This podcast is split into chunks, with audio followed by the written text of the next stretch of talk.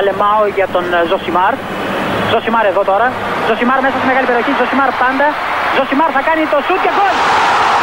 Φοβερό το γκολ του Ζωσιμάρ και πάλι. Ο Περέιρα Ζωσιμάρ, 24 χρόνων παίκτης της Μποταφόγκο. Να λοιπόν, ο Ζωσιμάρ, ο αποκαλούμενος μαύρος ράμπο από τον πατέρα του, που ήθελε λέει να τον κάνει πυγμάχο και να πάρει τα πρωτεία του Κάσιους Κλέη. Τελικά ο ίδιος προτίμησε να γίνει ποδοσφαιριστής και πράγματι φαίνεται τελικά αυτός είχε το δίκιο. Το δίκιο λοιπόν με το μέρος του Ζωσιμάρ. Εντάξει, OK. Okay. Θα μου πεις τώρα τι είναι αυτά τα πράγματα. Τι είναι αυτά τα πράγματα, έσχος, όνειδος, το όνειδος της ντροπής που είχε γράψει μια αθλητική εφημερίδα κάποτε. Θέλω να δώσει έμφαση ότι δεν μιλάμε για απλά ντροπή, ρε παιδί μου, η διαιτητική απόφαση, αλλά για κάτι μεγαλύτερο είχε γραφτεί το όνειδος της ντροπής. Τι είναι αυτά; Ο Ζωσιμάρα, ας πούμε, εδώ ασχολείται με τα Όσκαρ, τον Will Smith, τον Chris Rock ε, και όλες αυτές τις ιστορίες. Θα σου πω και τι γίνεται καταρχήν. Καταρχάς. Όπως το έλεγα και στο ραδιόφωνο αυτό. Ό,τι θέλουμε λέμε. Δηλαδή, θέλω να πω ότι δεν είμαστε μονοπόλιο. Δεν είναι, ας πούμε, ότι κάνεις μια ραδιοφωνική εκπομπή και εκείνη τη στιγμή είσαι μοναδική ραδιοφωνική εκπομπή στη χώρα και έχεις την ευθύνη να, ξέρω εγώ, να πεις κάτι που α, ο κόσμος ενδιαφέρεται, δεν ενδιαφέρεται. Λες ότι θες εσύ.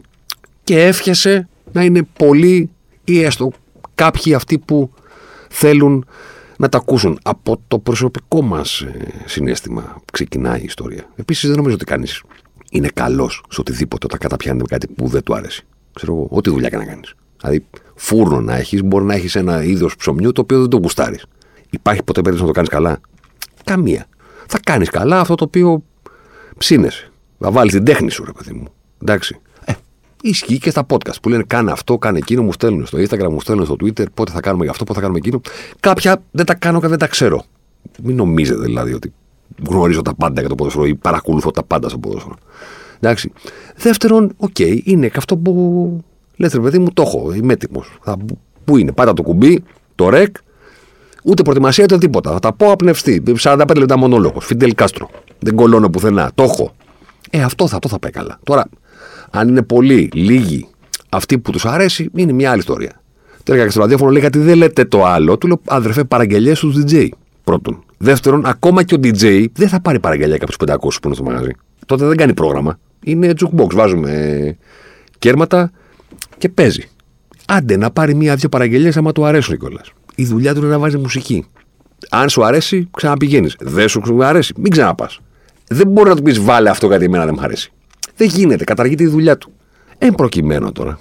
Γιατί ήρθαμε ξαφνικά να ξεκινήσουμε από τα Όσκαρ. Ήρθαμε γιατί είχα, είχα πράγματα να πω. Και γιατί να μην τα πω, σε ποιο να τα πω. Εντάξει. Δεύτερον, γιατί. Α, θα κάνουμε μια στροφή μετά. Παπ. Και θα τα φέρουμε λίγο και στο ποδόσφαιρο. Θα σου πω τι γίνεται. Καταρχήν, υποθέτω ότι δεν ζεις κάτω από ένα βράχο σε μια σπηλιά, ας πούμε. Εντάξει, οπότε γνωρίζεις τι έχει γίνει. εντάξει, δηλαδή, ηχογραφούμε τρίτη πρωί, ε, προς μεσημέρι, τι ώρα είναι. Ε, υποθέτω ότι γνωρίζεις ότι την Κυριακή ήταν η τελετή της απονομής των βραβείων Όσκαρ, κατά τη διάρκεια της οποίας, ας πούμε, ε, γράφτηκε η ιστορία με έναν τρόπο που μάλλον δεν έχει ξαναγραφτεί, όχι μάλλον σίγουρα δεν έχει ξαναγραφτεί στην ιστορία των συγκεκριμένων βραβείων. Είπε ο ένα ένα αστείο, ανέβηκε ο άλλος πάνω και το χαστούκισε και έχουμε το καινούριο meme το οποίο ρίχνει τα ίντερνετ και πλέον έχει προσαρμοστεί παντού μέχρι να βρούμε το επόμενο και να πάμε παρακάτω. Αλλά μέχρι το επόμενο το meme του Will Smith να χαστούκίζει είναι αυτή τη στιγμή το κυρίαρχο meme στο ίντερνετ. Είναι το Gangnam Style, παιδί μου. Δηλαδή το βλέπεις και λες κάποιος δύσκολα θα το ξεπεράσει. Θα έρθει η μέρα στο επόμενο μήνυμα. Μέχρι τότε έχουμε τώρα βασιλιά το χαστούκι του Will Smith στο Grease Rock. Για το οποίο προφανώς όλοι έχουν μία άποψη. Καταρχήν, η πρώτη άποψη που ακούς, νανοσεκόντ, τίποτα ρε παιδί μου, πιο γρήγορο και από το κορνάρισμα του ταρήφα όταν ανάβει το πράσινο από πίσω. Εγώ πηγαίνω πιο αργά όταν μου κορνάρω. Στο φανάρι, να ξέρεις επίσης. Και σηκώνω, αν είναι και καλοκαίρι και να έρχεται τα παράθυρα, σηκώνω το χέρι και κάνω το χέρι έτσι ότι τι; Γιατί η εικόνα είναι σήμα κινδύνου. Λέει ο κώδικας της κυκλοφορίας. Τη χρησιμοποιείς εκείνο και λες τι, έχεις κάτι; Δεν αισθάνεσαι καλά; Στο τιμόνι θα σας βοηθήσουμε, τι κορνάρι. Για ποιο λόγο μου κορνάρι. Να με προειδοποιήσει για κάτι. Πιο γρήγορο από την κόρνα του ταρήφα είναι το στημένο. Κατευθείαν ρε παιδί μου. Δεν, δηλαδή, κοντ. Γίνεται κάτι στημένο. Υπόθηκα και το άλλο δεν υπάρχει κορονοϊός, είναι ηθοποιοί όλοι αυτοί. Εντάξει. Ο Will Smith είναι όντω ηθοποιός στο μεταξύ. Καταλαβέ. Οπότε, δηλαδή, αν υπήρχαν όλοι αυτοί που λέγανε ότι δεν υπάρχουν νεκροί από τον κορονοϊό, ρε παιδί μου, όλοι αυτοί είναι ηθοποιοί, τώρα πώς να τους δώσεις άδικο; Είναι ηθοποιοί. Και οι δύο. Και ο Will Smith και ο Chris Rock. Οπότε, προφανώς τιμένο. Δεν ξέρουν οι ηθοποιοί το να δώσουν ένα χαστό και ψευτικό. Τώρα τρελαθούμε. Θα τρελαθούμε, καθόσαστε και σχολιόσαστε εκεί μετά. Ξέρεις, όσο μπαίνει στη λογική του στημένου, πρέπει να μιλάς διαφορετικά τα ελληνικά από τα μιλάνε οι άλλοι. Δηλαδή, δεν λες κάθεστε και ασχολείστε. Όταν μιλάς για στημένο, λες καθόσαστε και σχολιόσαστε. Δηλαδή, πηγαίνει προς αλέφαντο η ομιλία. Εντάξει, καθόσαστε μωρέ, τι είναι αυτά τα πράγματα; Πηγαίνει εκεί. Ακούγεται και μια χαρά του κομπολό ή μια ροφησία του φραπέ, συνεχίζεται η μέρα. Το βασικό ερώτημα που πρέπει να κάνει κάποιος, οποιονδήποτε είναι με το στημένο, είναι από ποιον και για ποιο λόγο. Λέει, δεν ξέρω. Δεν ξέρεις. Αλλά στημένο. Δηλαδή, ποιος το έστησε; Δηλαδή, δεύτερον, γιατί, ποιος κέρδισε από αυτό το πράγμα; Αυτός που έδωσε το χαστούκι, αυτός που το έφαγε. Ποιος κέρδισε, ρε παιδί μου, τι στημένο; Δηλαδή, αν ρωτιέμαι, πλέον ειδικά με, το, με την πραγματικότητα που ζούμε, ας πούμε, στην πανδημία που έκλεισε δύο χρόνια να τη χαιρόμαστε, σαν τα ψηλά βουνά να φτάσουμε να τη δούμε στο σχολείο, όλες τις χαρές να πάρουμε και τέτοια, να μεγαλώσει, να την δούμε όπως την ενεργευόμαστε που, εν πάση περιπτώσει, η συνωμοσιολογία. Και εγώ λατρεύω συνωμοσιολογία. Δηλαδή, πιστεύω ότι κάθε άνθρωπος έχει ένα τομέα.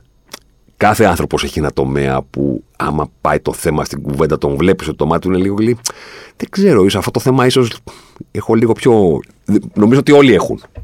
Δεν είναι τώρα να συζητήσουμε τις δικές μου. Εντάξει. Όλοι έχουν. Αλλά από το όλοι έχουν ένα τομέα που πιστεύουν σε κάτι που είναι λίγο πιο. Δεν είναι χειροπιαστό, Έχουμε πάει στην εποχή που, εντάξει, στη ηθοποιοί όλοι. Ηθοποιοί, αυτοί που πεθαίνουν από COVID, οι νοσηλευτές, οι ηθοποιοί, οι, οι πρωθυπουργοί και αυτοί που εμφανίζονται είναι ολογράμματα, τους έχουν φάει, είναι πετόμορφοι, είναι τέτοια. Ηθοποιοί Ουκρανοί, ηθοποιοί Ρώσοι. Ηθοποιοί παντού, ρε παιδί μου. Ηθοποιό και ο Will Smith, ηθοποιό και ο Chris Rock. Πιστεύω ότι ζούμε σε μια εποχή στην οποία μου φαίνεται αδύνατο να συμβεί κάτι και να μην βρεθεί ένας να πει στημένο. Δηλαδή, δεν ξέρω πώς να το πω, ρε παιδί μου. Δηλαδή συμβαίνει κάτι στη χώρα, ε, με ένα έγκλημα ή οτιδήποτε. Στημένο για να μας αποπροσανατολίσουν από εκεί. Δηλαδή δεν μπορεί να βρεθεί κάτι που να μην είναι στημένο. Είχαμε όλους αυτούς που μετά από. επειδή πρέπει να δικαιολογήσουν το ότι χάνουν στο στοίχημα, έβλεπαν στημένο ό,τι βλέπαν στο ποδόσφαιρο. Ενώ πριν δεν γίνονταν λάθη, δεν έμπαιναν αυτόν γκολ, δεν γίνονταν πέναλτι. Τίποτα, ρε παιδί μου. Πριν το στοίχημα, το φαβορή κέρδιζε πάντα στο ποδόσφαιρο. Ήρθε το στοίχημα και ε, στήθηκαν όλα. Πλέον νομίζω ότι άπησε κάποιον, κοίταξε να δεις, έχει σκόνη σήμερα, παιδί μου, στημένο. Ξημέρωσε, στημένο γι' αυτό. Δηλαδή, μόνο το ξημέρωσε και το νύχτωσε, ίσως να είναι οι φράσεις που μπορούν να υποθούν χωρίς να βρεθεί έστω ένας να πει στημένο. Οπότε, λογικά, απολύτως λογικά, η πρώτη αντίδραση ήταν στημένο. Οπότε, στο Twitter, ας πούμε, το πρωί της Δευτέρας, το πρώτο διάστημα το περάσαμε στημένο ή όχι αποδείχθηκε πάρα πολύ γρήγορα ότι είναι πιο βαρετή συζήτηση που μπορεί να κάνεις. Γιατί αυτός που θεωρείται είναι στημένο, πρώτον δεν έχει κανένα επιχείρημα. Δεύτερον, δεν μπορεί να πιστεί.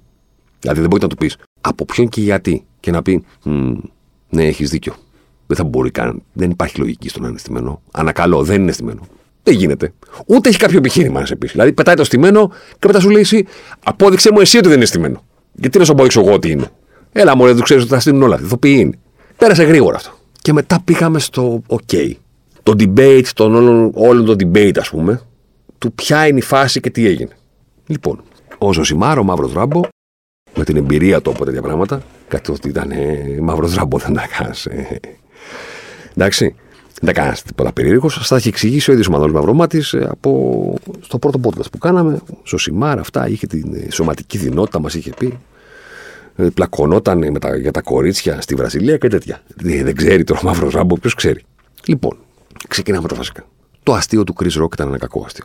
OK. Okay. Δηλαδή, ζούμε στην εποχή που λένε όλοι η κωμωδία πέθανε, δεν μπορούμε να πούμε αστεία. Πια υπάρχει ένα overreaction ως αντίδραση στη δράση του political correct. Είμαστε σε μια εποχή περίεργη ως αυτό το κομμάτι. Με τα καλά της, με τα κακά της. Μην μπούμε σε αυτό. Παρ' όλα αυτά, δηλαδή, ο Ρίκης Ζερβέ, ας πούμε, κάνει πλάκα στον Μάρτιν Σκόρτσεζε και λέει ότι, ξέρω εγώ, είχε δηλώσει ο Σκορτσέζε ότι οι ταινίες της Marvel, ας πούμε, είναι σαν ε, θεματικά πάρκα με Luna Park, δεν είναι σινεμά. Και λέει ο Ρίκης Ζερβέ στο, στο λόγο του στις σφαίρες, εγώ συμφωνώ, αλλά έχω απορία τι δουλειά έχει ο Σκορσέζε σε θεματικά πάρκα. Δεν έχει το κατάλληλο ύψος για να μπει στη, στο τρενάκι. Που έχει μια ταμπέλα και γράφει Πρέπει να είσαι ψηλότερος από αυτό για να μπεις στο τρενάκι του τρόμου και ο Σκορσέζε πού να μπει. Δεν είναι. Επίσης είχε πει τον Τζο Πέσι Baby Yoda. OK. Θέλω να πω ότι είχε πει για τον Δικάπριο, ξέρω εγώ, ότι. Ε, είχε, τότε ήταν με, η χρονιά με ταινίες που ήταν πολύ μεγάλη σε διάρκεια. Ήταν το Irishman και το Once Upon a Time in Hollywood. Το οποίο έπαιζε ο Δικάπριο. Και λέει, πήγε ο Δικάπριο στο σινεμά, γιατί η ταινία ήταν τόσο μεγάλη που μέχρι να τελειώσει η συνοδός του ήταν πολύ μεγάλη για να την έχει γκόμενα. OK. Okay. Δηλαδή, στο φινάλε μιλάμε για ανθρώπους πάρα πολύ ισχυρούς, πάρα πολύ πετυχημένους, πάρα πολύ διάσημους. OK. Okay. Δεν είναι ότι χτυπάς κάποιον αδύναμο όταν σχολιάζεις τον Σκορτσέζε, τον Τζο Πέση, τον Μπατσίνο, τον Ντενίρο, όλους αυτούς. Υπάρχει και αυτό το context. Ότι δεν είναι ότι είσαι στο λεωφορείο και βλέπεις κάποιον απέναντι άγνωστο, ας πούμε, και κάνεις πλάκα εις βάρος του με την εμφάνισή του οτιδήποτε. Μιλάμε για ανθρώπους established, πιο established και από τα βουνά, ας πούμε. Εντάξει. Δεν είναι ότι δεν θα, θα χάσει τον ύπνο του ο Ντικάπριο ή ο Σκοτσέζε από ένα τέτοιο αστείο. Υπάρχει και αυτό το context. Είναι πάρα πολύ ισχυρή. Πάρα πολύ πλούσιοι και γι' αυτό κάθονται και γελάνε αυτάρεσκα και λένε και τα να δεις που τον κοροϊδεύει ο άλλος από πάνω, ρε παιδί μου, και ο άλλος γελάει. Και δεν τζαντίζεται. Ε, γιατί να τσαντιστεί άμα ζωή Κάπριο, δηλαδή για ποιο λόγο. Ό,τι και να σου πούνε. Δηλαδή, κάνουν ένα αστείο τον Brad Pitt. Επειδή είναι ο Brad Pitt, δηλαδή. Ξέρω εγώ, τι ανάγκη έχει, ας πούμε. Υπάρχει αυτό. Από την άλλη, ο Chris Rock έκανε ένα αστείο για την εμφάνιση της γυναίκας του Will Smith, θυμόμενος στο G.I. Jane που έπαιζε με ξυρισμένο κεφάλι τη Μουρ και τη λέει θα κάνει το G.I. Jane του. Α πούμε, με το κεφάλι σου το ξυρισμένο. Δύο όμως εκεί υπάρχει μια ασθένεια στη μέση. Οπότε μπαίνουμε στο πλαίσιο του, OK, okay, ρε παιδί μου, να κάνεις πλάκα για το Σκορσέζε που είναι κοντός ή παλιότερα που του κάνανε πλάκα για τα φρύδια του, που δεν είναι φρύδια αυτά. Ήταν, δηλαδή, ο, τα μάτια του δεν μπορούν να δουν τον ήλιο. Πρέπει να κοιτάξεις προς τα πάνω. Δεν φτάνει ο ήλιος στα μάτια του Σκορσέζε από το πόσο παχιά είναι τα φρύδια του. OK. Okay.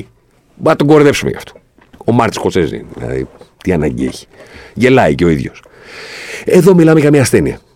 Την οποία μάλιστα, πώς τη λένε, Τζέιντα, Τζάντα, nobody cares, ας πούμε, για το όνομά της και τη σωστή προφορά του. Sorry, παρεξηγηθείς και είσαι πολύ powerful για να ασχοληθείς με το αν λέω σωστά το όνομά σου ή όχι. Μπράβο. Ωραία, άρα δεν θα στεναχωρηθεί. Τζέιντα Τζάντα, πώς τη λένε, είχε βγει δημόσια και είχε πει ότι έχει αλοπεκία και εν περιπτώσει εδώ και αρκετά χρόνια.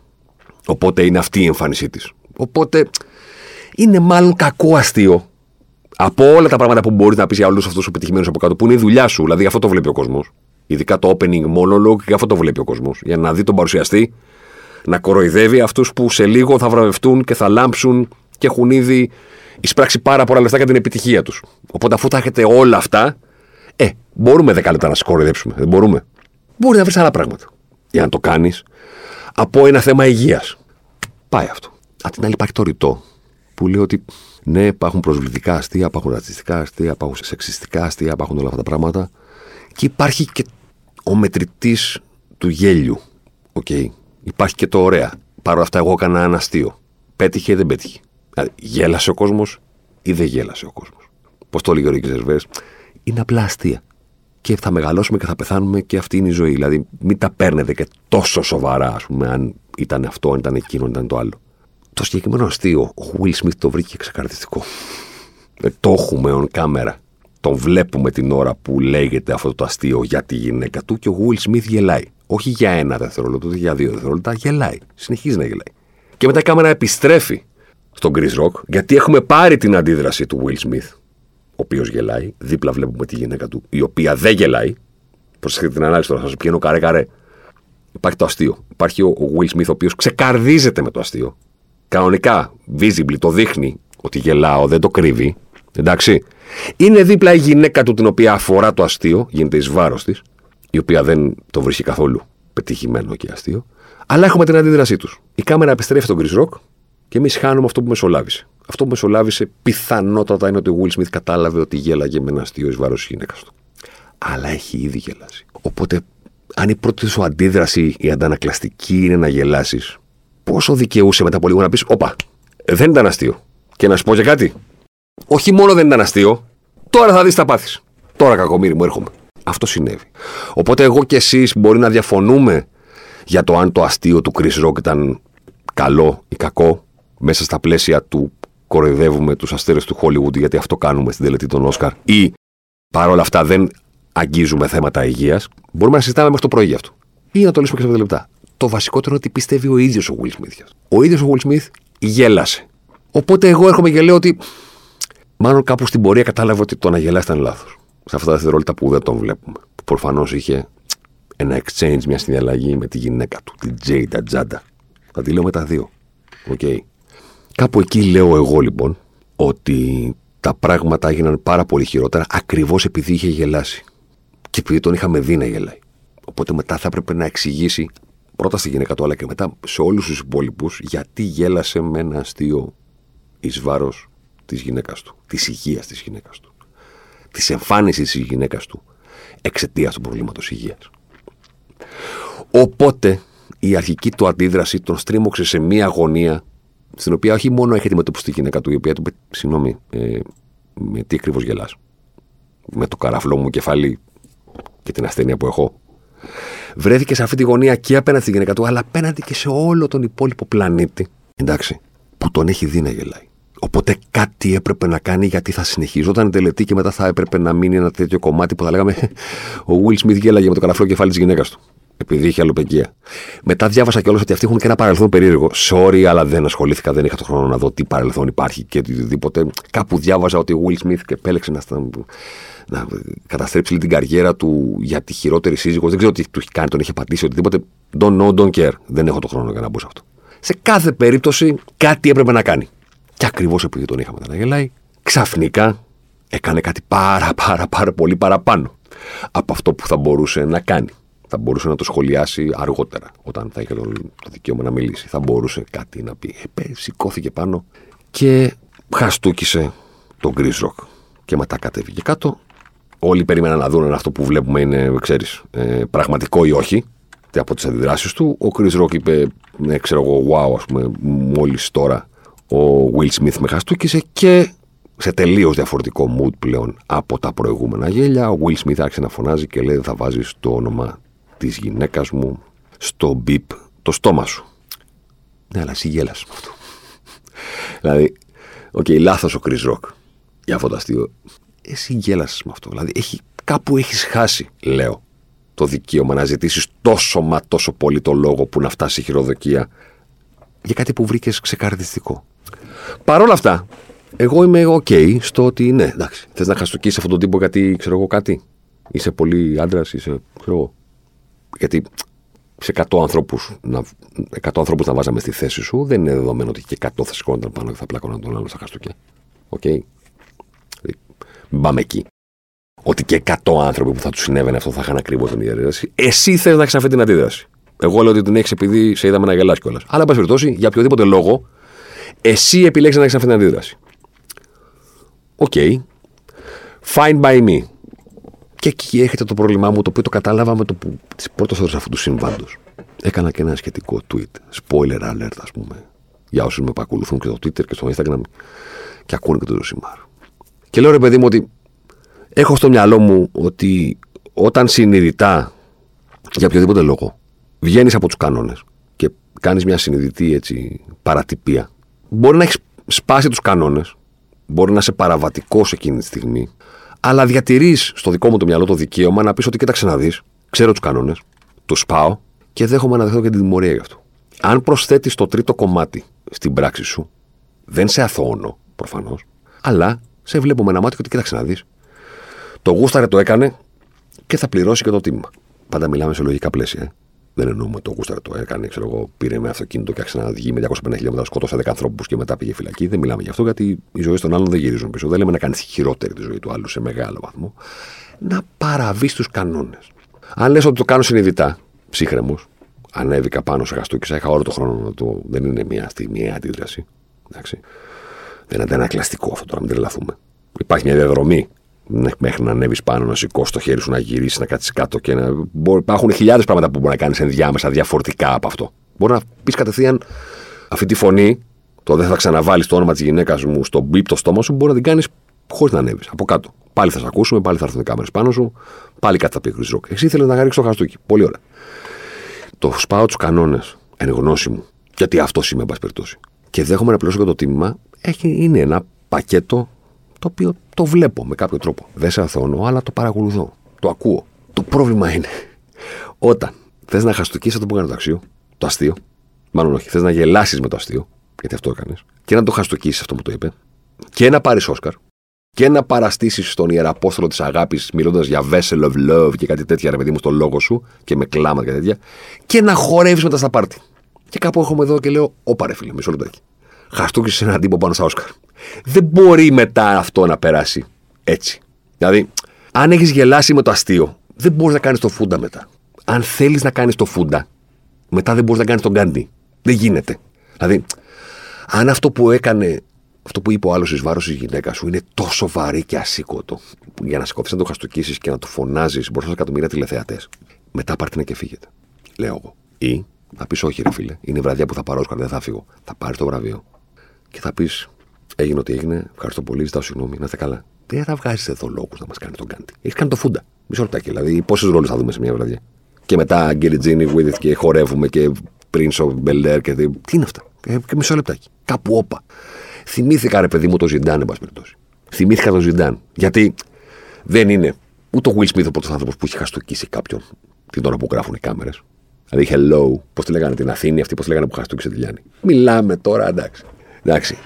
Ούτε ο Ζιντάν είναι ο πρώτος άνθρωπος που έχει χτυπήσει αντίπαλο εμψυχρό το κεφάλι σε ποδοσφαιρικό αγώνα.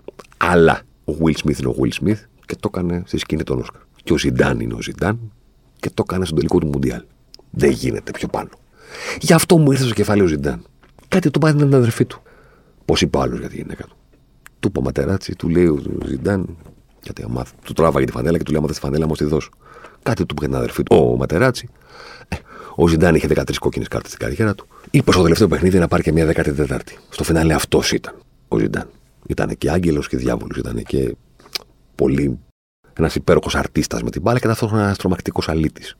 Το οποίο δεν το ξεχνάγαμε γιατί δεν ταιριάζει με τον τρόπο που έπαιζε ποδόσφαιρο. Δεν έπαιζε ποδόσφαιρο σαν αλήτης. Αλλά φερόταν σαν αυτό, σαν αλήτης. Δηλαδή όλοι οι superstar που λέμε κακά παιδιά, τις κόκκινες του Ζιντάν δεν τις έχουν. Ο Ζιντάν ήταν καλλιτέχνης και ταυτόχρονα το τύπος ο οποίος νόμιζε ότι παίζει πάντα ποδόσφαιρο στη Μασαλία και στην Αλγερία και στα γκέτο και σε όλα αυτά. Και άμα με νευριάσει και πάρα πολύ, σου δίνω και το πόδι στο χέρι, ας πούμε. Δεν ε, καταλαβαίνω και πάρα πολλά. Αλγερινός τώρα. Το μάτι είναι. Το βλέπετε. Αποφάσισε λοιπόν να της κάνει 14 κόκκινες κάρτες. Και ρίξε κουτουλιά στο τελικό του παγκοσμίου κυπέλου. Δηλαδή, πόσα χρόνια μπορεί να ζούμε και να μην το ξαναδούμε ποτέ αυτό. Δεν είχε γίνει πριν. Μπορεί και να μην ξαναγίνει και ποτέ. Ωραία. Κουτουλιά, ρε παιδί μου. Δηλαδή, στο στήθος, τον, τον ισοπαίδο, τον wrecking ball, πώς το λένε. Ήμουν αμέσως στο κήπεδο. Ένα τελικό μουντιάλ έχω δει ζωή μου από κοντά, ήμουνα σε αυτόν. Τελείωσε εκεί η βραδιά. Δηλαδή αυτό είναι το ωραίο από το, τον αθλητισμό του ποδοσφαίρου. Δηλαδή κάνεις κάτι το οποίο είναι τελείως δικός σου.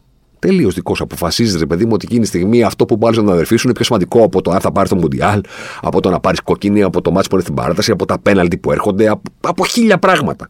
Το κάνεις. Ε, φεύγεις. Δηλαδή υπάρχει ένα χρυσό αγαλματίδιο εκεί. Όπως και στα Όσκαρ. Εντάξει. Φεύγει. Περνάς από δίπλα, ούτε που του ρίχνεις βλέμμα. Είναι το Μουντιάλ το οποίο πιθανότατα θα σε ανέβαζε 15.000 θέσεις, ας πούμε, στο πάνθεο του ποδοσφαίρου, διότι έχεις πάρει ήδη ένα το 98, να πάρεις άλλο το 2006. Στη βραδιά που έχει γίνει ο δεύτερος μόλις παίκτης μετά τον Μπελέ που έχει βάλει γκολ σε δύο τελικούς παγκοσμίου κυπέλου. History. Τελευταίο παιχνίδι της καριέρας σου που ξανακοινούσε ότι θα σταματάς και κάθε παιχνίδι όλοι λένε αν θα είναι το τελευταίο παιχνίδι του Ζιντάν και η Γαλλία κερδίσει τον επόμενο και τον επόμενο και τον επόμενο και φτάνει τελικό και τελειώνει η καριέρα σου. Αποφασίζεις εκείνη τη στιγμή για τους δικούς σου λόγους, για τα δικά σου πράγματα που έχεις μέσα σου, να ρίξεις κουτουλιά. Φεύγεις. Δεν θα μείνεις στον αγωνιστικό χώρο, δεν θα μείνεις καν στον πάγκο. Αν το πάρει η Γαλλία, την οποία εκείνη τη στιγμή με έναν τρόπο καταδικάζεις με την ενέργειά σου, αν το πάρει η Γαλλία το Μουντιάλ, δεν θα βγεις στον αγωνιστικό χώρο να πάρει μετάλλιο. Δεν θα σηκώσει το τρόπεο ω αρχηγό. Έχει πάρει κόκκινη. Υπάρχει μια τιμωρία. Ο Will Smith αποφάσισε να δει, να κάνει το φούντα και μετά γύρισε στη θέση του και πορεία. Να συνεχιστεί η βραδιά παρακαλώ, γιατί έχω και ένα Όσκαρ να πάρω. Ε, κάτσε ρε φίλε. Και μετά ανέβηκε στο Όσκαρ και λέει love, ε, Vessel of Love και η αγάπη λέει σε κάνει να κάνεις τρελά πράγματα. Ok. Okay να μαζέψουμε χίλιους ανθρώπους που ψοφάνε για τη γυναίκα τους και χίλιες γυναίκες που ψοφάνε για τον άντρα τους, για να μην το κάνουμε συγκεκριμένο στους άντρες. Να τους περάσουμε από τεστ να δούμε ότι όντως αγαπάνε τον σύντροφό τους όσο τον αγαπάς εσύ. Άμα βάλουμε χίλιους, ε, δεν νομίζω ότι Όλοι θα έχουν την δική σου αντίδραση. Η αντίδρασή σου οφείλεται σε σένα. Την αγάπη, άστη. Τα ίδια λένε και αυτοί που του σκοτώνουν και αυτοί που τους πετάνε στον κρεμούς και λέει ζήλευα και παθολογικά και η αγάπη. Δεν είναι. Εσύ είσαι το πρόβλημα. Α την αγάπη. Απ' έξω. Εντάξει. Σε κάνει να κάνεις τρελά πράγματα. Ηρέμησε λίγο τη φάση σου. Ούτε του Ζιντάν ήταν το πάθος του για το παγκόσμιο κύπελο που τον έκανε να κάνει αυτό το πράγμα. Τον έκανε να κάνει αυτό που είναι ο ίδιος. Τίποτα άλλο. Ούτε η αδερφή του, ούτε η ξαδέρφη του, ούτε τίποτα. Αυτό που έχει μέσα του, το κύτταρό του, τι είπε, τι είπες, ναι, κουτουλιά. Και φεύγω. Και αυτό είναι ρε παιδί μου που λέμε ότι τα σπόρ είναι πάνω από οτιδήποτε άλλο. Και οι τίτλοι, όπως σας έλεγα όταν μιλάγαμε για τη χρυσή μπάλα, είναι πάνω από οποιοδήποτε βραβείο. Γιατί για τον τίτλο υπάρχουν κανονισμοί. Κουτουλιά, έφυγες. Πρώτον. Δεύτερον, αν το έπαιρνε η Γαλλία, δεν θα βγει να πάρει το μεταλλιό σου. Είσαι εκτός αγώνα. Έχεις αποβληθεί. Θα στο φέρουν στα αποδητήρια. Ούτε θα σηκώσει το τρόπο επειδή είσαι Μούντιαλ. Επειδή είσαι αρχηγός. Ο Will Smith βραβεία είναι Εμείς αποφασίζουμε. Έλα εδώ, the winner is Will Smith. Πάρ' το, κράτα το και κάνε και την παράστασή σου. Να μας κάνεις τον, ε, τον Γκάντι. Τον ε, να ζήσει να αγαπάς και να μαθαίνεις. Φύγει από εδώ πέρα, ρε μου. Κάτσε μισό λεπτάκι. Δεν μπορεί όλα αυτά την ίδια βράδια. Αλλά μπορεί όταν κάτι είναι φτιαχτό. Όταν είναι φτιαχτό δεν εννοώ στημένο. Εννοώ ότι ρε παιδί μου είναι made up. Τι σας έλεγα τότε, όταν μιλάγαμε για τη χρυσή μπάλα, ότι είναι η έκφραση που χρησιμοποιούμε. Κέρδισε τρία Όσκαρ νικητής τριών βραβείων Όσκαρ ως σκηνοθέτης. Είναι η γλώσσα περίεργη. Δεν τα κερδίζεις, σου απονέμονται. Στον αθλητισμό κερδίζεις. Τρέχουμε και κάποιος τερματίζει πρώτος. Δεν υπάρχει μια κριτική επιτροπή να λέει το τρέξιμο εκείνου μου άρεσε περισσότερο και αυτός είχε καλύτερη κίνηση. Αλλά να σου πω και κάτι, εγώ μετράω πάρα πολύ το φίνι. Δεν γίνεται. Τρέχουμε και όποιος τερματίζει πρώτος. Σηκώνουμε κιλά, όποιος σήκωσε τα περισσότερα. Πηδάμε επί κοντό, Φεύγει ο Ντουπλάντης, δεν μπορεί να πεις δεν μ' άρεσε ο τρόπος που άφησε τα κόντιο. Δεν σε ρώτησε κανένας. Το ίδιο και στο ποδόσφαιρο. Σφυρίζει ο διαιτή, κοιτάμε τον ταμπλό. Ποιος έβαλε τα περισσότερα γκολ, ο Τάδε. Νίκησες. Δεν τα κερδίζεις τα Όσκαρ και τα Γκράμι και τις Στα πουνέμουν, άμα θέλουν. Και μετά την επόμενη μέρα βγαίνει η είδηση και λέει είναι πιθανό, σύμφωνα με τους κανονισμούς της ε, Ακαδημίας σχετικά με την ευπρεπή συμπεριφορά, να το, το πάρουν πίσω. Είναι πιθανό, θα δούμε ήξει αφήξεις πασάλη ψατέρ. Δεν ξέρουμε. Στο ποδόσφαιρο ξέρεις. Αν περάσει την μπάλα είναι γκολ. Αν δεν την περάσει, δεν είναι. Δεν μπορεί το Όσκαρ να είναι. Θα μαζευτεί μια επιτροπή να συζητήσει. Εντάξει. Αλλά τελικά είναι. Γι' αυτό και δεν πρέπει να του δίνουμε και πάρα πολύ μεγάλη σημασία. Και το λέει κάποιος, για να μην σας κάνω εδώ τον, ε, με το δάχτυλο, ο οποίος είναι τρελός με τα Όσκαρ. Δηλαδή, όλη μου τη ζωή ξενύχτη. Παράδοση και χωρίς παρέα. Κατέγινα στη λιφάδα, πήγαινα στα ντόνατ, 12-16, ε, 5.500 θερμίδες σε ένα κουτί και τσούκου τσούκου, μόνος μπροστά στη τηλεόραση, στο τζάκι, καφεδιές, τσιγάρα και ντόνατ. Απέρασε η ώρα. Έλεγα πάντα θα, ε, να δω το 75-80% των ταινιών, ας πούμε, που ξέρεις. Είναι υποψήφιες. Κατά το ήταν ακόμα 5. Τώρα τις ξανακάνανε 10, δηλαδή τι καλά και ζηλίκια αυτά. 10 ταινίες. 10 ταινίες υποψήφιες για όλε τι καλύτερες ταινίες. 5. Βάλτε και 50 ηθοποιούς, άμα είναι στην κατηγορία. Να τους τιμήσουμε όλους. Πέντε, ρε άδερφε. Θα το λέει κάποιος ο οποίος ξέρω εγώ τώρα, αν μου πει εδώ ο φίλος απέναντι, ας πούμε, μια χρονιά από το 90 μέχρι το 2010, ποια ταινία πήρε τόσο καλύτερη ταινία, δεν ξέρω τι να απάντηση. Δεν χρειάζομαι να κάνω ε, Google. Δεν σας το παίζω εδώ. Α, τα, τα Όσκαρ είναι αυτά. Βλέπω κουλτούρα και ευρωπαϊκό σινεμά. Όχι. Εδώ, χαμός, μυθολογία. Τον Όσκαρ τι έχει γίνει από εδώ, τι έχει γίνει από εκεί, ποιος κέρδισε εκείνο, ποιος κέρδισε τ' άλλο. Η ίντριγκα, όλα αυτά που γίνονται κτλ. Δεν είναι δεν τα υποβαθμίζω. Απλώς τελικά συνειδητοποιήσω ότι το χορτάρι και το παρκέ για όσους το προτιμούν. Αλλά, εν πάση περιπτώσει, πάμε σε αυτούς. Στο χορτάρι, ρε παιδί μου, μπορεί το ποδόσφαιρο να είναι συγκλονιστικά, να μπορεί να γίνει συγκλονιστικά άδικο σαν άθλημα. Αλλά υπάρχει μια γενικότερη δικαιοσύνη που λέει δεν με ενδιαφέρει αν είσαι Έφυγες.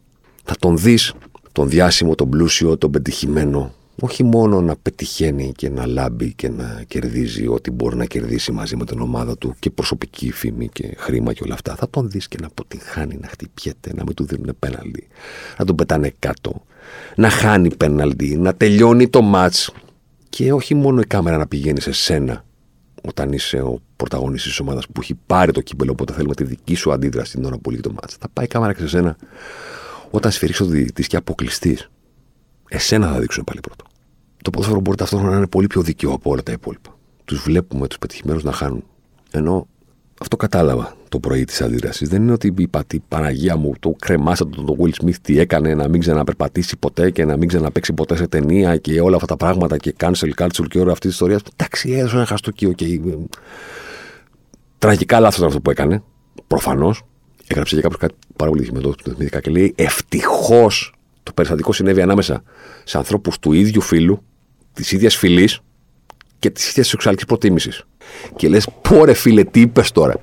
Γιατί τι θα συζητάγαμε αν ήταν από άντρα σε γυναίκα, από γυναίκα σε άντρα, από μαύρο σε λευκό, από λευκό σε μαύρο, από straight σε gay, από gay σε straight. Δεν θα τελείωνε ποτέ αυτό. Και ευτυχώς, ευτυχώς ήταν δύο μαύροι άντρες straight. Τρία στα τρία. ίδια. Οπότε επικεντρωθήκαμε, όπως κάναμε και τώρα στο podcast, στην πράξη. Στα λόγια, στις πράξεις και σε αυτά. Δεν πήγαμε σε μονοπάτια να σου πω και κάτι. Άμα ήταν άντρας ή γυναίκα ή ήταν μαύρος, θα έκανε το ίδιο. Αλλά όταν ήταν γκέι και μετά η street. Όχι. Το γλιτώσαμε όλο αυτό. Ευτυχώς δηλαδή. Παναγία μου, μιλάμε τώρα εντάξει. Φοβερό. Δεν μου λείπει το να τιμωρηθεί ο Will Smith γενικά μετά. Το μετά είναι μετά θα του πάρουν, θα του πάρουν το Όσκαρ. Έβγαλε και απολογία σήμερα και λέει ζητώ συγγνώμη από την Κρυζόκ, από τον οποίο δεν ζήτησε συγγνώμη το ίδιο βράδυ. Επικεντρώνουμε στο τι έγινε το ίδιο βράδυ. Το μετά είναι άλλα πράγματα. Τα ζούμε σε άλλο context, άλλες ώρες, όχι στο, στην ίδια σκηνή. On stage ανέβηκες και τον χαστούκησε και μετά του έλεγες, του φώναζες. Δεν μπορεί on stage μετά να κάνεις όλα τα υπόλοιπα. Στον αθλητισμό έκανες αυτό το πράγμα on stage.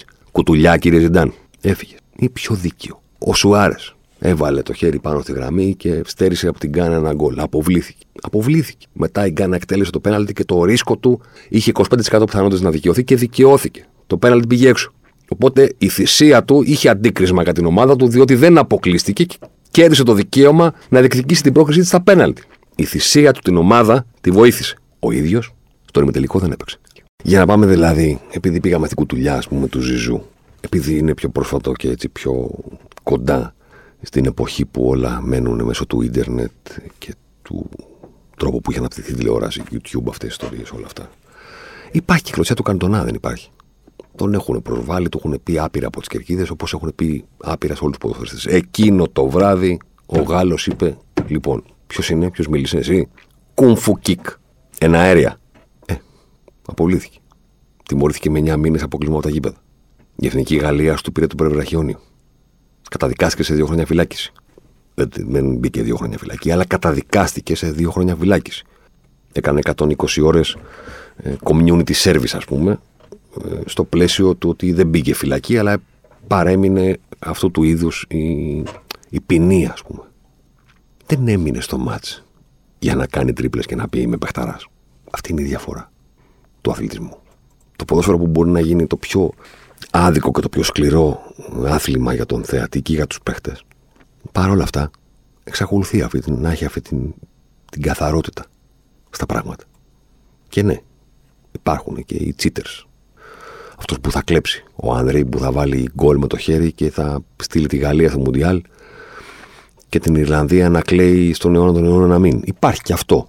Αυτός που έκλεψε και δεν τον είδαμε. Αλλά αυτός που ηθελημένα μπροστά σε όλους παραβαίνει τους κανόνες μπροστά σε όλους. Ο Ζιντάν, ο Καντονά, ο Σουάρες, ο Κονσεϊσάο κάποτε στον Πάο, θυμάμαι σε ένα ντέρμπι με τον Άρη, είχε πάρει πετάγανα αντικείμενα και το πέταξε, το πέταξε πίσω. Ε, τι, του είπε κανένας, Α, ήταν το, ήταν το αστείο κακό και προσέβαλαν τη γυναίκα σου, οπότε μπορείς να το κάνεις. Όχι, υπάρχουν κανονισμοί. Και με έναν τρόπο ο αθλητισμός και το ποδόσφαιρο ισοσταθμίζει όλη αυτή τη. Το κάνω ότι γουστάρω, ρε παιδί μου. Ε, που υπάρχει έξω από τι τέσσερις γραμμές του ποδοσφαίρου, του μπάσκετ, δεν ξέρω κι εγώ τι. Έξω υπάρχει το κάνω ότι γουστάρω στη ζωή μας. Υπάρχει αυτό που σε αυτή τη χώρα λέμε μάγκας. Μαγκιά είναι η αγένεια, η επιβολή. Το να είσαι τραμπούκος, ρε παιδί, παιδί μου, γενικά στη ζωή, περνάει. Και όχι μόνο περνάει, επιβραβεύεται. Δηλαδή, όχι μόνο κερδίζεις αυτό που θέλεις, αλλά έχεις και κόσμο να σου λένε μάγκας. Μάγκας. Τον είδες. Δεν καταλαβαίνει περνάει από την ουρά στην εφορία που θα κάνει κάποιος ένα τσαμπουκά και θα πει αου, αου, αου για να πάρει τη σειρά των αλλωνών, μέχρι στο οτιδήποτε. Στο πάρκινγκ. Θα κάνει μια έτσι ο άλλος να σου φάει τη θέση που έχεις ήδη έτοιμος να παρκάρεις με τα αλάρμ σου κτλ. Υπάρχει αίσθηση, παιδί μου, ότι εντάξει τώρα, μου ωραία, it's jungle out there. Ο καθένας κάνει τη γουστάρι. Κι αν είσαι διάσημος και ισχυρός και οτιδήποτε και πετυχημένος κτλ. Ε, ξέρω εγώ, χίλιες φορές παραπάνω κάνεις ό,τι γουστάρεις. Χαστούκι, φωνές και μετά εντάξει. Ok, okay, ρε παιδί μου, εδώ. Θα σας πω εγώ για την αγάπη. Θα σας κάνω τον Γκάντι. Και το λέω χωρίς να λέω ότι θα ήθελα να τον δω, να τον βάζουν φυλακή για το πόλεμο της ζωής του και να του αφαιρούν όλους τους τίτλους. Αλλά με κάποιο τρόπο κάπου πρέπει να πληρώσεις κάτι. Ή, ή να πεις πληρώνω μόνος μου. Αφού το έκανα, σηκώνομαι και φεύγω. Σηκώ. Της λέει την Τζέιντα, πάμε να φύγουμε. Σε προσέβαλαν, εγώ αντέδρασα με έναν τρόπο μάλλον άθλιο. Να μην το πω, η πιπεριά αυτό, η βραδιά άστο, πάμε να φύγουμε. Πάμε να φύγουμε, ρε παιδί μου. Τι μωρώ τον εαυτό μου μόνος μου. Και δείχνω και την προστατεύω και σένα. Πάμε να φύγουμε. Ή ανεβαίνω πάνω και λέω λοιπόν. Ευχαριστώ για το βραβείο. Ζητάω συγγνώμη. Τα έκανα χάλια. Να είστε καλά. Και χαστούκια και γέλια και βραβείο και χορούς και, και λόγου. Δεν γίνεται. Είναι πολύ. Στο ρημάδι το ποδόσφαιρο υπάρχει ακόμα το ότι δεν περνάει μαγιά, ρε παιδί μου. Και ακόμα και η σωστή μαγιά, δηλαδή ο Καντονά, θα μνημονεύεται στον αιώνα να μην για την κλωτσιά του. Είναι ωραίο το ότι ταυτόχρονα τιμωρήθηκε κιόλας. Δεν ξέρω καταλαβαίνετε πώς το λέω. Είναι ότι αν δεν ήταν να τιμωρηθεί, δεν θα ήταν και, σο... και γαμάτο αυτό που έκανε. Αν ο Καντονά την ώρα που έριξε την κλωτσιά ήξερε ότι μετά θα τους πει ότι αυτός κοίταξε να δεις, έκανε ρατσιστικά σχόλια και του λέγανε Α, έκανε ρατσιστικά σχόλια, Α, δεν τιμώρησε τότε. Ε, τότε δεν θα είχε νόημα η κλωτσιά του. Δεν θα είχε το νόημα που έχει τώρα. Το νόημα που έχει τώρα είναι ότι αυτός ξέφυγε από τα όρια για να τιμωρήσει κάτι άθλιο και δέχθηκε να πληρώσει το τίμημα. Και δεν έβαλε μπροστά το δίκαιο της πράξης του. Δεν έβαλε μπροστά το Μα ήταν κακό το αστείο για την υγεία της γυναίκα Δεν έβαλε αυτό μπροστά. Είπε: Εγώ το κάνω, εσείς τιμωρήστε με και εγώ έχω στείλει το μήνυμά μου. Και είμαστε όλοι καλυμμένοι. Ή ο Ζιντάν που δεν το έκανε για κάποιο σπουδαίο σκοπό. Απλά κάποιος του είπε κάτι. Οι ποδοσφαιριστές λένε εκατομμύρια χιλιάδες χειρότερα πράγματα κατά τη διάρκεια του αγώνα. Έτυχε αυτό να γίνει διάσημο ότι του είπε την αδερφή του, Ματεράτσι κτλ. Άμα είσαι μάγκας και βίαιος και αλγερινός και θες να πετατρέψεις το τελικό του παγκοσμίου κυπέλου σε αγώνα στο τσιμέντο στη γειτονιά, μπορείς να το κάνεις. Εκεί είναι το στέρνο του Ματεράτσι, κέντρα ρέτο και χτύπα τον. Μπορείς να το κάνεις. Και μετά θα φύγεις. Υπάρχει αυτή η δικαιοσύνη ακόμα, ακόμα και στο άθλημα του οποίου η πραγματική μαγεία είναι το πόσο αδιανόητα, άδικο και σκληρό μπορεί να γίνει. Αυτή που δεν αρέσει σε κάποιου και σου λένε το μπάσκετ είναι δίκαιο άθλημα και δεν ο καλύτερος. Και ποτέ δεν έχω καταλάβει γιατί την ώρα που το λένε δεν καταλαβαίνουν ότι αυτό είναι μειονέκτημα του μπάσκετ. Δεν είναι πλεονέκτημα. Και είναι πλεονέκτημα του ποδοσφαίρου ότι μπορεί να συμβεί αυτό που συνέβη στο Ιταλία, Βόρεια Μακεδονία. Για να κλείσουμε με αυτό από την προηγούμενη εβδομάδα. Που λένε στο ποδοσφαίρο δεν κερδίζει πάντα καλύτερος. Δεν είναι μόνο αυτό η μαγεία του ποδοσφαίρου. Το ότι δεν κερδίζει πάντα ο καλύτερος. Είναι ότι μπορεί να τελειώσει ένα παιχνίδι στο οποίο έχει χαθεί ένα συγκλονιστικά μεγάλος στόχος. Όχι ένα απλό για τρεις βαθμούς. Παίξαμε για πρωτάθλημα. Είχαμε 30 σουτ και το μάτς έληξε 0-0. Ή φάγαμε ένα γκολ νωρίς 0-1. Χάσαμε μετά 150.000 ευκαιρίες. Δεν μπήκε η μπάλα ποτέ και έμεινε έτσι. Τρεις βαθμοί. Εδώ μιλάμε για την πρόκριση στο Μουντιάλ. Μπορεί σε αυτό το ρημάδι το ποδόσφαιρο να χαθεί ένα τόσος μεγάλος στόχος και να τελειώσει το παιχνίδι.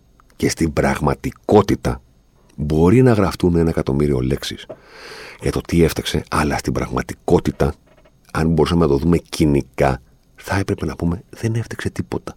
Τίποτα. Κάτι πρέπει να γράψουν οι δημοσιογράφοι, κάτι πρέπει να πούνε στη τηλεόραση και στα ραδιόφωνα και στο YouTube, κάτι πρέπει να πούνε και οι φίλοι κάπω πρέπει να αντιδράσουν και θα ρωτάμε όλο τον κόσμο και κατά τα τέσσερα χρόνια θα ρωτάμε τι έγινε και η Ιταλία αποκλείστηκε.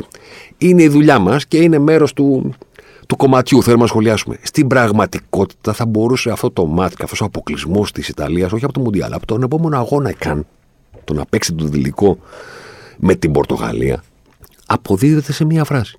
Έτυχε το ποδόσφαιρο σε κάνει να θες να μην ξαναδείς ποδόσφαιρο ποτέ στη ζωή σου. Γιατί, Γιατί όταν φταίει κάτι, ο Κέσσαρη που του δώσαμε πέντε τέτα και δεν έβαλε κανένα. Λες, ωραία, να μην ξαναπέξει. Να φέρουμε άλλον. Ο τερματοφύλακας που του φύγει πάρα τα χέρια. Αδικία, Παναγία μου, τι, τι ζούμε. Η Λίβερ που πήγε στο τελικό του Champions League και αυτά που γίνανε δεν γίνουν. Λες, παιδί μου, δεν, δεν, το αντέχω. Απ' την άλλη, κάποιος φταίει όμως. Υπάρχει ένας φταίχτης. Στο Ταλία Βόρεια Μακεδονία τι να πεις. Έβλεπα το δεύτερο μήχρονο για το πρώτο μήχρονο Πορτογαλία-Τουρκία. Και το έβλεπε στο μάτι και έλεγες: Κοίτα τώρα, επειδή είμαι και 45 και δεν είμαι 22, μπορώ μέσα μου να χτίσω σιγά σιγά το συνέστημα, σας μιλάω ειλικρινά, στον καναπέ του σπιτιού μου, ότι κοίτα να δεις, παιδί μου, δεν μπαίνει όσο δεν μπαίνει. Επειδή το έχω ξαναδεί και επειδή το ποδοσφαιρό είναι, μπορεί να γίνει συγκλωριστικά σκληρό, κάτι θα γίνει και θα αποκλειστούν. Κοίτα να δεις. Το οποίο δεν προκύπτει από πουθενά. Δηλαδή είναι μια ομάδα που δεν μπορεί να κάνει επίθεση ποτέ. Είναι μέσα στην περιοχή της. Η πραγματική ανάλυση είναι ότι όπου να είναι θα το φάνε. Όπου να είναι θα το φάνε, όπου να είναι θα το φάνε, όπου να είναι θα το φάνε, όπου να είναι θα το φάνε. Και αν δεν το φάνε τώρα, θα το φάνε στην παράταση, ρε παιδί μου. Έλα όμως που υπάρχει το σφύριγμα της λήξης, παίρνει την παράταση. και στο χειρότερο δυνατό σημείο κάνει βολέ, παίρνει ένα ζωή κεφαλιά. Διστάζει ένας αμυντικός να βγει, παίρνει όλη την πατία, πιστεύει αμυντικός που δεν βγήκε. Παίρνει όλη την μπάλα, περπατάει τα 5 μέτρα, σουτάρει, παίρνει. 0-1. Του χρόνου πάλι. Τι του χρόνου, 4 χρόνια. Όχι την άλλη Κυριακή. Όχι την άλλη Κυριακή. Να παίξει του βαθμούς. Όχι του χρόνου ότι αποκλείσεις από αυτόν τον γκολ στον ημιτελικό της Champions οπότε πρέπει να προσπαθήσεις του χρόνου να φτάσεις στο τελικό. Σε τέσσερα χρόνια πάλι.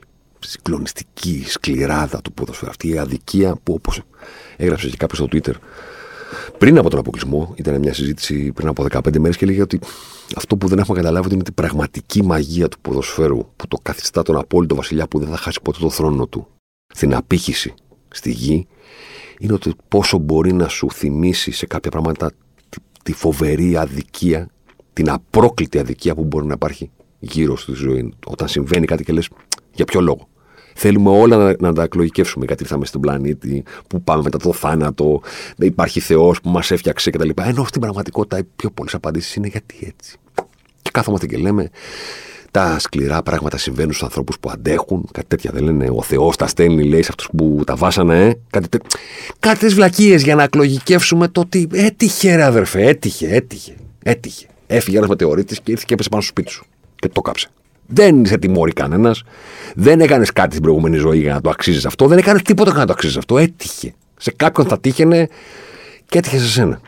Κάπου στον πλανήτη φέτος θα έπρεπε να γίνει ένα ματ στο οποίο μια ομάδα θα ήταν 99,9% καλύτερη από τον αντίπαλο, θα είχε 32 τελικές και ο αντίπαλος θα είχε 2. Και αυτό το μάτς θα το κέρδισαν αυτοί που είχαν 2 σουτ. Έτυχε στην Ιταλία αυτό το ματ να γίνει απέναντι στην Βόρεια Μακεδονία και να αποκλειστούν από δεύτερο συνεχόμενο Μουντιάλ για πρώτη φορά στην ιστορία τους. Και έτσι θα πρέπει να περιμένουν μέχρι το 2026 για να περάσουν τη χώρα μας σε νίκες στο Μουντιάλ από το 2006 και μετά. Έχουν μία, έχουν κερδίσει τους Άγγλους. Ποιους άλλους θα κερδίσαν; Με γκολ του Μπαλοτέλη. Εμείς έχουμε δύο. Έχουμε κερδίσει την Ιγυρία και την ακτή ελεφαντοστού. Εντάξει, θα πρέπει να περιμένουν. Να είστε καλά. Αλεμάω για τον ε, Ζωσιμάρ. Ζωσιμάρ εδώ τώρα. Ζωσιμάρ μέσα στη μεγάλη περιοχή. Ζωσιμάρ πάντα. Ζωσιμάρ θα κάνει το σουτ και γκολ. Φοβερό το γκολ του Ζωσιμάρ και πάλι. Ο Περέιρα Ζωσιμάρ, 24 χρόνων παίκτη της Βοτακόβο. Να λοιπόν, ο Ζωσιμάρ, ο αποκαλούμενος μαύρος ράμπο από τον πατέρα του, που ήθελε λέει να τον κάνει πυγμάχο και να πάρει τα πρωτεία του Κάσιους Κλέη. Τελικά ο ίδιος προτίμησε να γίνει ποδοσφαιριστής και πράγματι φαίνεται τελικά αυτός είχε το δίκιο. Το δίκιο λοιπόν με το μέρος του Ζωσιμάρ.